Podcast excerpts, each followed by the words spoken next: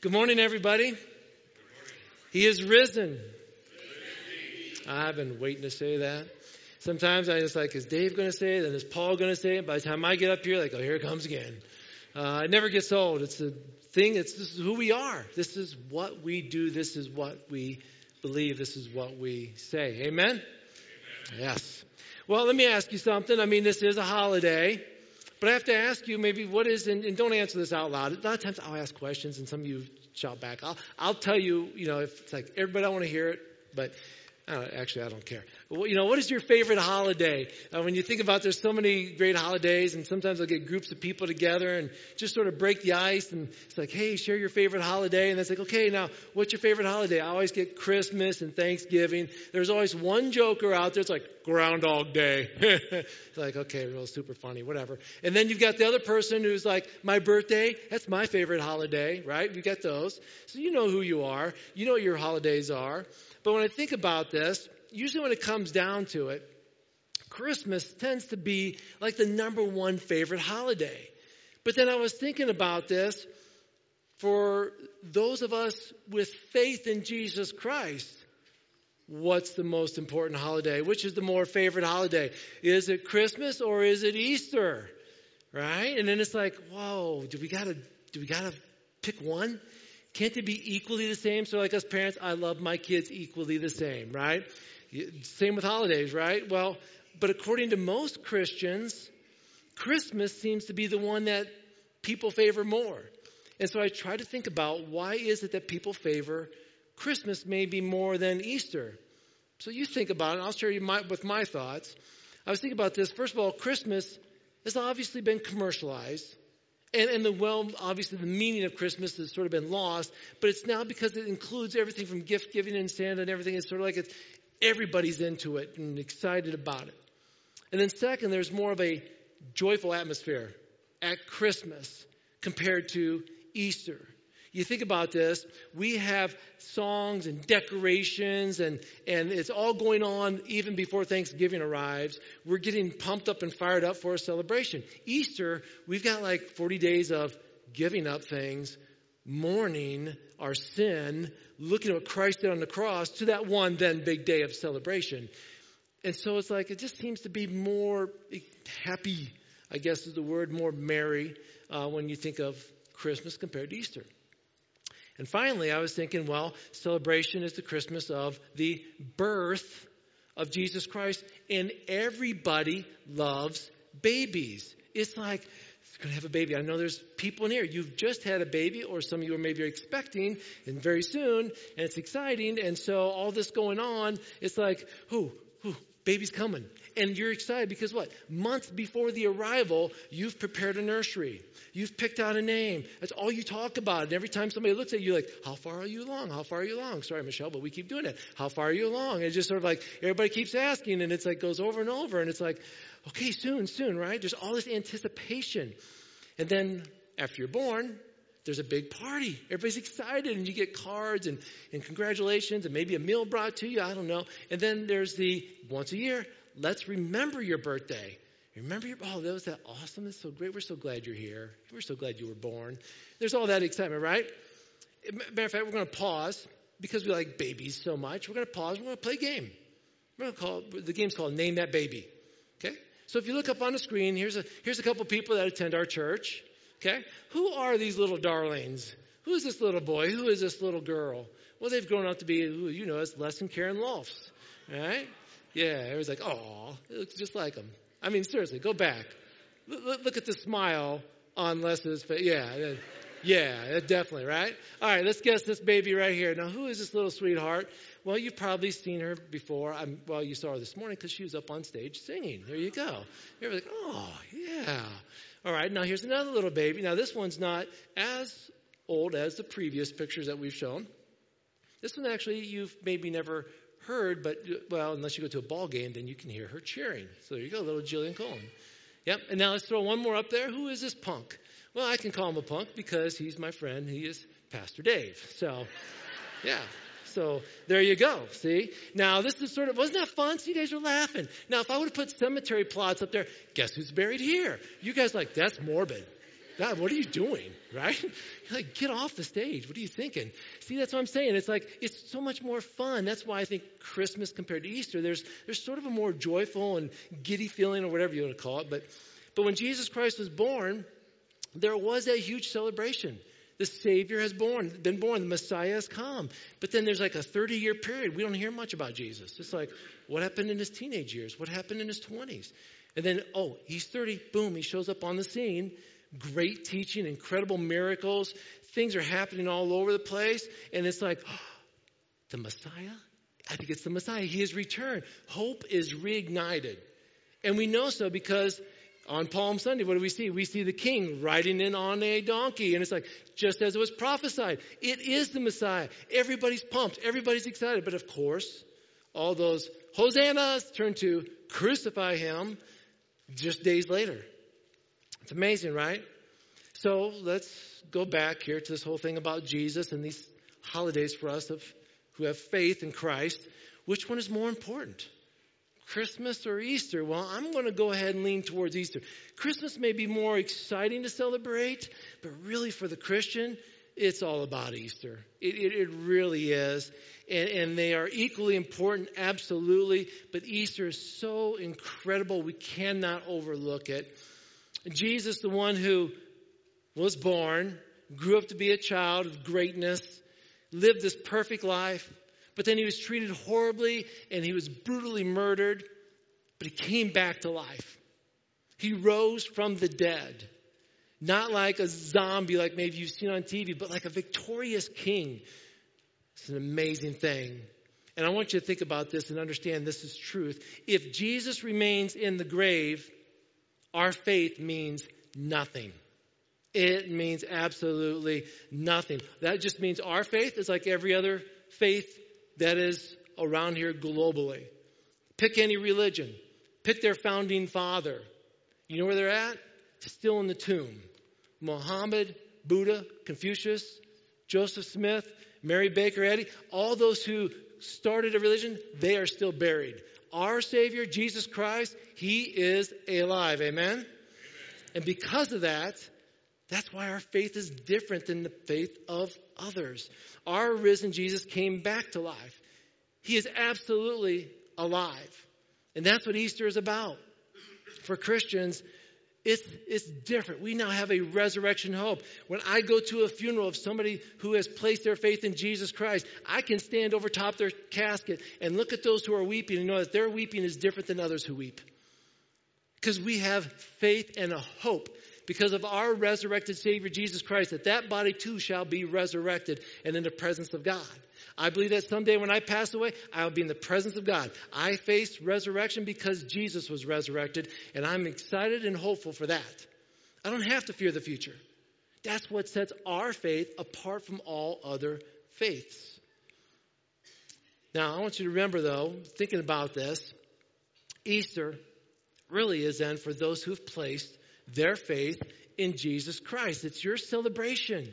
It's incredible. Let's go back, though, right before the resurrection to what happened. Let's remember prior to that, three days before the resurrection, Mary, the disciples, and many of the followers were just completely defeated. They were weeping in sorrow and darkness and depression hiding in, the, in their rooms. And we go back to then, well, why were they doing that? Because of what took place on that Friday. We call it Good Friday. But on that Friday, Jesus was put on a cross at 9 in the morning.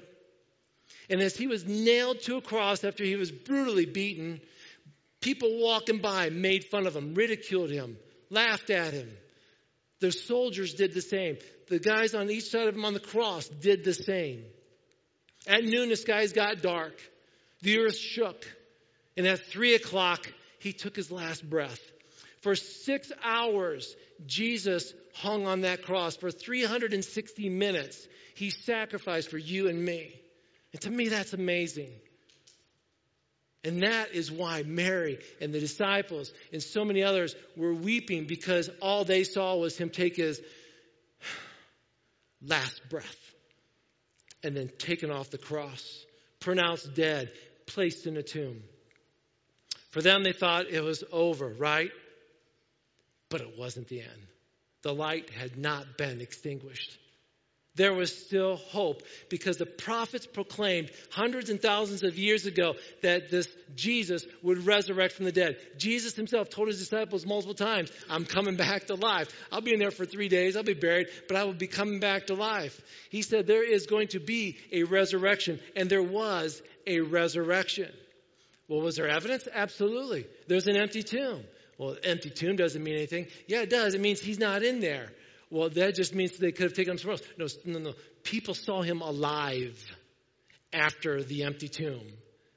Let me put a list of people up on the screen for you. You can see in the scripture references right behind their names. Mary Magdalene, she saw him in Mark and John, but then Mary Magdalene, mother of James and Salome in the book of Matthew. Two travelers on the road to Emmaus met Jesus. Peter met him in Jerusalem. Ten disciples met him behind closed doors. And then the 11 disciples, because Thomas wasn't with them the first time, he came back a second time, met all 11 disciples. And then the seven disciples who were fishing, 11 disciples on the mountain, a crowd of 500, Jesus, brother of James, and those who watched Jesus ascend into heaven. There's all your eyewitnesses. If we have one person see something, say, I saw it. I believe you because you saw it. What if you had hundreds, maybe a thousand people say they saw it? You're like, I don't know if I still believe it. Why not? You just had a thousand maybe people say, I saw it, I saw it, I saw it. We've all saw him, we've all saw him. Yeah, I don't know. But you're going to believe that one person over there about that thing that you just believe? Yeah. Ah, it doesn't make sense, right? Church, listen to me. He is alive. And we celebrate the resurrection. We have hope. Now, here's the thing you're given a choice. And if you're in here this morning for the first time visiting, first of all, welcome. We're glad you're here. Second of all, you're given a choice whether you can believe everything I'm saying or not. It's sort of this way. When somebody walks up to you and they tell you something new that you've heard for the first time, you get to choose. You can say, no, I'm not, I'm not quite sure. I'm a little puzzled by all this. That's a lot to take in. So you sort of step back and you don't make a complete decision. Second thing you do is say, no, I'm not going to believe it all. That's, it's, it's fiction. It's made up. I, I don't believe it.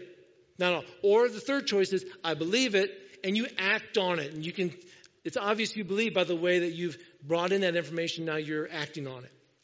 It's the same way with this Easter story right here. When you're faced with an incredible proclamation that Jesus rose from the dead and that he is alive, you, you have that choice. You can sit there and say, I'm a little puzzled by all this, this Jesus stuff coming back to life. I, I need to learn more. I need to investigate it. That's good. That's good. I'm glad you're puzzled. Let's investigate. Because the second choice you may have is no, you can be agnostic and cynical about it and like, don't believe it, didn't happen, it's all made up, it's all fiction, right? Or thirdly, like I hope and pray all of you in here is, I believe it. I accept this as truth. And it is changing me. See, for many of us, we believe it, but has it really changed you? I want you to think about this. Has Easter become like a background scenery in your life? I mean, it's sort of like this. I, I grew up in the church, okay? My, my grandfather was a pastor for like 60 plus years. My parents, deacons, um, elder, trustee, uh, church, uh, Sunday school superintendent. I mean, mom and dad did everything in the church, and then brothers too. And, and, and we went to church Sunday morning, Sunday night, Wednesday night, missionary conference. I, I think if the janitor showed up, we, we showed up too because we thought the doors were open. I don't know. I mean, it's like we were always in church. You know what I'm saying? And so it's like, that's just who we were. That's what we did. And, and so for some of us, the Easter story is just part of my life. It's, yeah, that's, that's what I grew up believing. It's just part of what, I, what the Bible says. But has it really impacted you? I mean, it's sort of like waking up and, and realizing, you know what? The earth is round and it orbits around the sun. Now, is that going to impact you tomorrow? You're going to wake up, oh, the earth is round. I got to live today differently. The earth is orbiting around the sun. This, this changes everything about Monday, right? No, nobody does that, right?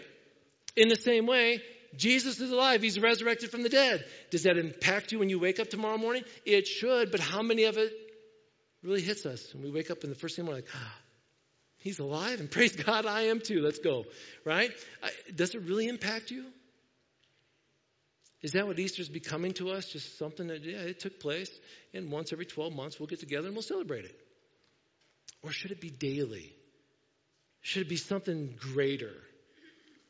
As I said, if you believe, I don't want to put this statement up here because I, I'm a full hard believer in this. If you believe in the resurrection of Jesus Christ, you will live like no one else. And if you don't believe, you're going to live like everybody else.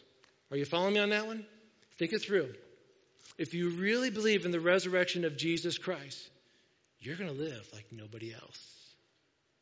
But if you don't believe, you'll live like the rest of this world, caught up in the culture. So, how should we celebrate? I mean, Christmas, that sort of comes easy, right? We know the songs, we know how to give gifts, we know how to be kind to people, we know all about. But at Easter, how do we celebrate outside of maybe all the other traditions that have been created for Easter? What, what can we do, especially during these challenging times? So I'm going to have you open up your Bibles and turn to the book of Mark, chapter 16. Mark 16, we're going to look back at what happened at the resurrection. And we're going to look and see what the angels said, because we're going to take what the angels told Mary and the ladies, and we're going to run with that. We're going to run with that today. Now, there's four books in the Bible Matthew, Mark, Luke, John. They're called the Gospels. You can find the stories of Jesus. Most of the resurrection story is found in Matthew, Mark, and Luke, a little bit in John. Although John contains a lot of incredible information that's not in the other three, it has less on the resurrection than these Matthew, Mark, and Luke. While you're turning to Mark 16, I'm going to read a different passage. So stay at Mark 16. I'll put up on the screen a different passage. This is Mark 28, verses 2 to 4. It says this Suddenly, there was a great earthquake, and an angel of the Lord came down from heaven, rolled aside the stone, sat on it. His face shone like lightning. His clothing was white as snow. The guards shook with fear, and they saw him, and they fell into a dead faint. Think about this. Now, the earth shook when Jesus was on the cross, and now it shakes again. People in Jerusalem are probably thinking, what is going on? This, our place has never shook like this before you know, but now there's another big shake. An earth, it was a mega, it was big. And there's this huge stone that was in front of the tomb in which Jesus was buried. And it says the earth shook, and then an angel came down, and like he's all lit up, rolls the stone aside, sits himself down on top of that stone, and there was Roman soldiers guard, and it says that they, they, they got scared, and they fainted, like, they just pop over, right? And we can't even imagine an incredible scene like that, but this is what takes place. Meanwhile, these women, followers of Jesus Christ, they're on their way to the tomb. That has just taken place. When the guards come to, either they scatter or we just don't hear about them in the next couple of passages and they're just laying there and the women step over them. I believe they've scattered by now. But the women show up, and in Mark chapter 16, starting in verse 1, we read this Saturday evening, when the Sabbath ended, Mary Magdalene, Mary the mother of James, and Salome went out and purchased burial spices so they could anoint Jesus' body. Very early on Sunday morning, just at sunrise, they went to the tomb. Now remember, mega earthquake, stone rolled away, angel on the stone, right? On their way, they were asking each other, Who will roll away the stone for us at the entrance of the tomb? They knew where Jesus was buried. They had seen from a distance where he'd been buried. And they didn't think about we went out and bought all these spices, but who's going to roll the stone away so we can get in and finish the burial job? Ah, I don't know. But they just keep walking anyway, right?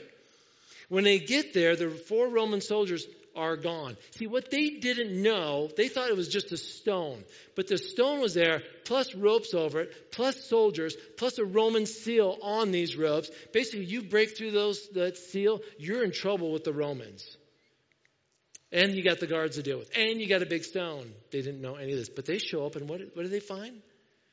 Look at verse 4. But as they arrived, they look up. They saw the stone, which was very large, had already been rolled aside. It's like they get there and it's like, whoa, who rolled the stone? They had no, no idea, right? It's just gone. They didn't know about the soldiers. But here it is, using this account, as well as the other books, Matthew, Luke, and John, we're going to piece together what the angel then said to these women after they arrived. So here's what's going to happen. I'm, I'm going to summarize. Dave says I've always got four words for everything, like love God, love others, eat less, move more. Uh, and so I'm going to give you another four one. Okay, actually, anybody that I've coached in baseball, uh, practice sharp, play sharp. They've always heard me say that. Here's one: stop grieving, start living. Okay, it's really simple. Stop grieving, start living. This is really what the angels are going to say to these women. But they said it in a much longer phrase, so we'll go through and with what they said. It begins, and here's what I'm going to do. I'm going to put what the angel said, and I'll put the scripture reference behind it, and I'll put it up on the screen so you can follow along. But here's what happens. First of all, they show up, and what's the first thing these angels say? They're like, What are you doing here? Now, the angels know what they're doing here. They've got the burial spices. It's, it's the followers of Christ. The angels know. But it's sort of like, what are you doing here? There's no reason for you to be here. I'm about ready to tell you why. But again, why are you here, right? And these angels are, these women are probably like, they're probably a little uh, starstruck, frightened, scared, whatever my word you want to use, okay? And so the angel said this, don't be afraid. This isn't a time to worry or fear or be in shock. We've got some good news. Let's clarify, first of all, you showed up at the address. Siri brought you here. You're looking for Jesus, Jesus of Nazareth. Correct? Yes. He's not here. The one you're looking for, Jesus, isn't here. He is risen. Oh, he was laying down dead, oh, he is risen. He's alive. And he's not in here.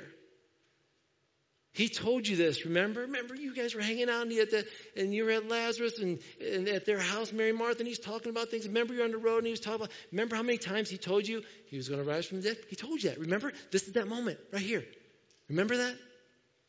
So check it out. Go ahead. Go and go right inside. Check it out. Empty tomb. Jesus, Jesus of Nazareth, the one you're looking for, isn't here. Risen. Boom. Gone. Go ahead. Check it out. So as if they do check this out, but to clarify that everything that's been said is true. But then the angels go on and say, now, okay, now, now we've got clarified all this. Now, go. Go. There's no reason to stay around here. The one you're looking for isn't here. So you need to go and go quickly, get out of here. Here's your first assignment. Go tell the disciples this message. Jesus is alive. He's risen. He isn't. Go tell the disciples. Oh, and make sure you tell Peter. Peter's crushed right now. He denied Jesus three times and he's feeling horrible. So, can you make sure? See, my Heavenly Father wanted me to make sure I relay this message to you women. Make sure you tell Peter that Jesus is alive, that he's risen. It's all good. It's all good. And then tell them to go to Galilee. Jesus will meet all of you in Galilee. So basically, that's the message summed up from the various scriptures. That's what they were telling them. Stop grieving, start living.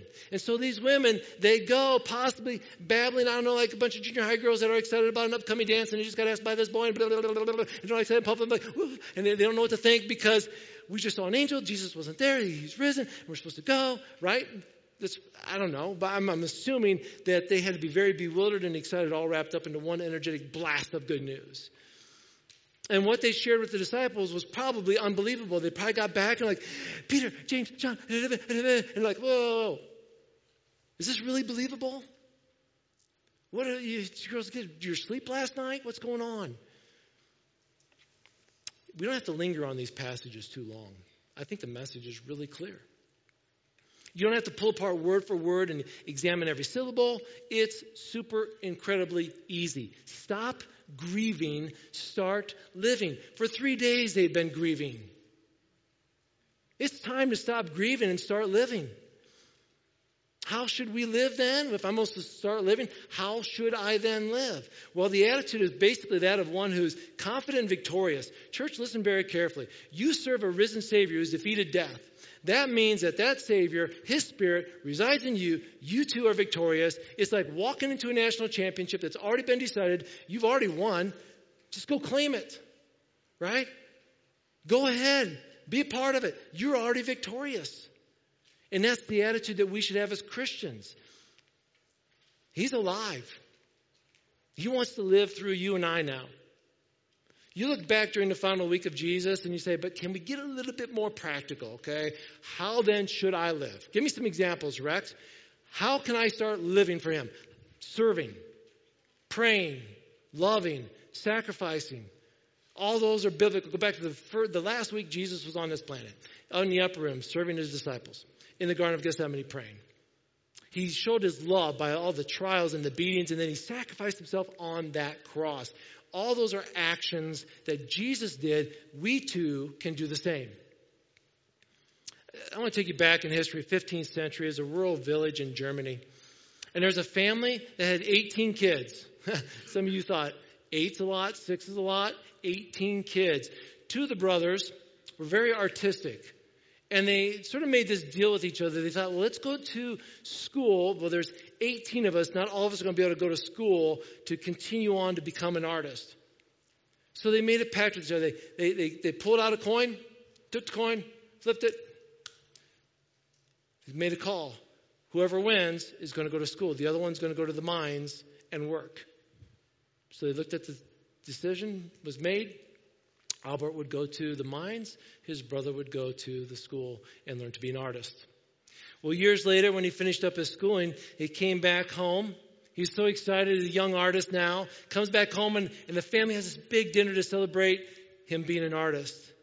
And as they're around and they grab their goblets and they're going to do a little toast, but now his brother says, I want to toast my brother who's been working in the mines. It is your turn, brother, to go to school and now I will support you with my artwork. And your turn.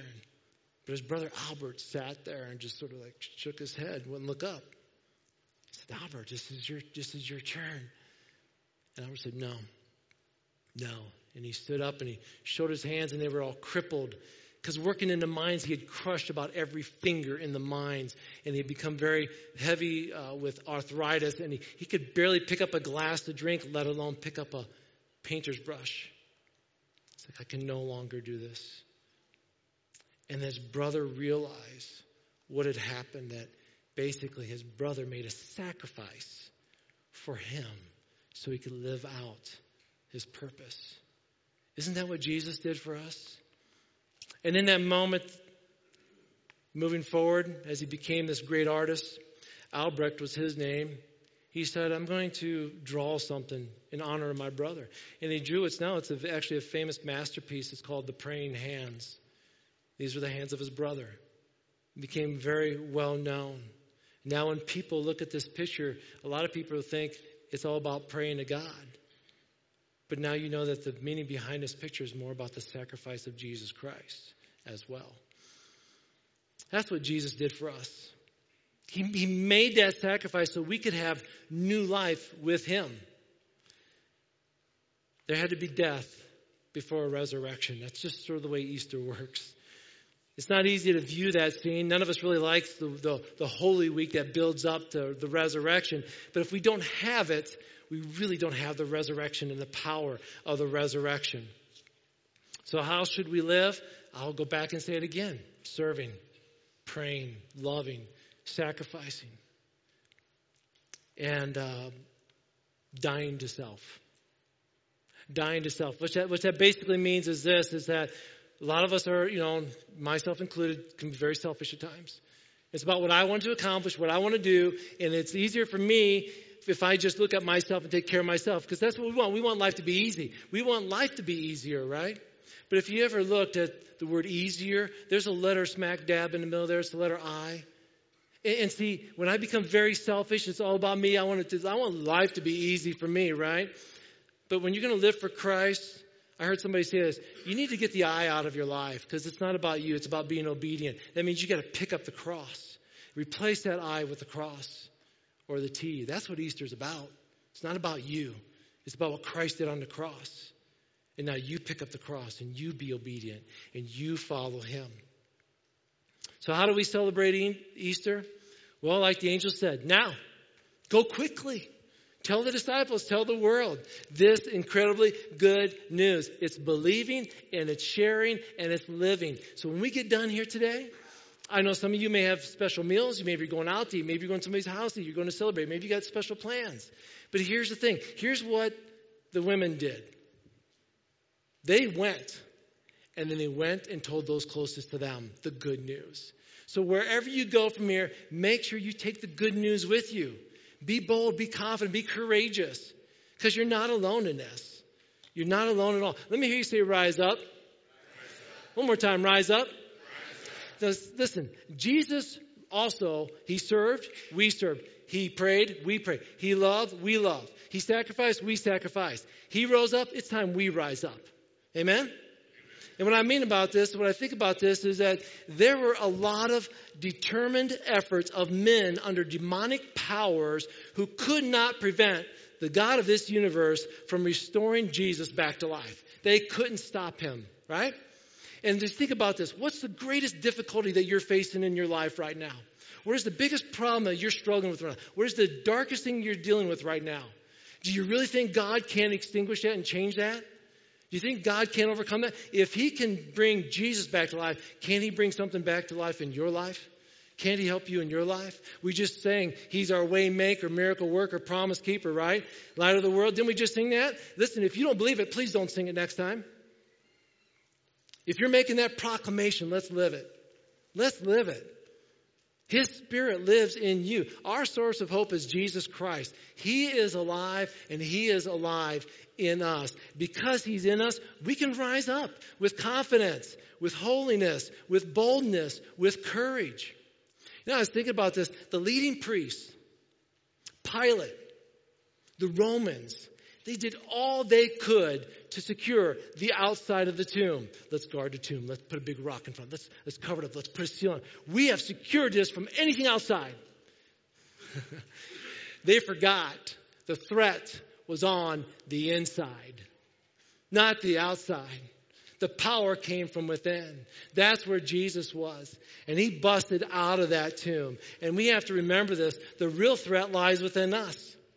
His spirit lies within us. 1 Corinthians 6 19 says, Don't you realize that your body is the temple of the Holy Spirit who lives in you and was given to you by God? You don't belong to yourself. Galatians 2:20 says, "My old self was crucified with Christ. It's no longer I who lives, but it's Christ who lives in me." That's you. It isn't just Paul's words. Those are the words of every believer in this room. And every person that's listening online. And every person that's a part of this church and maybe isn't here, they're traveling today. And any person that isn't just part of this church, but the church, the people who've placed their faith in God, they can proclaim that truth. Christ lives in you.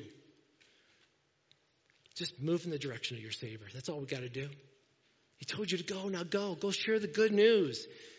Move under His agenda, move with His instruction. Think about this. When Peter and John, these women come back. They're all excited. They're telling the good news, and we're doing what he told. And by the way, just let you know, they never did go to Galilee initially. They were told what? He's alive. He is risen. Go meet Jesus in Galilee. Peter and John left, but they went right to the tomb. They ran. John explains it like, and uh, there's two disciples, Peter and another one, which was John, and and the one outran Peter. That was John. He had to put it in, in scripture that he was a faster runner. And when they got to the tomb, the one who got there first, John, stopped and Peter went in ahead of him and saw there was nothing there but the grave clothes of Jesus. And then John went in and he saw the evidence and it says, and he believed. But because they ran to the garden, they believed what the women said, but because they ran to the garden, they experienced something that none of the other disciples ever experienced. Ask Thomas, Thomas, did you see the tomb? No, I didn't. Why not?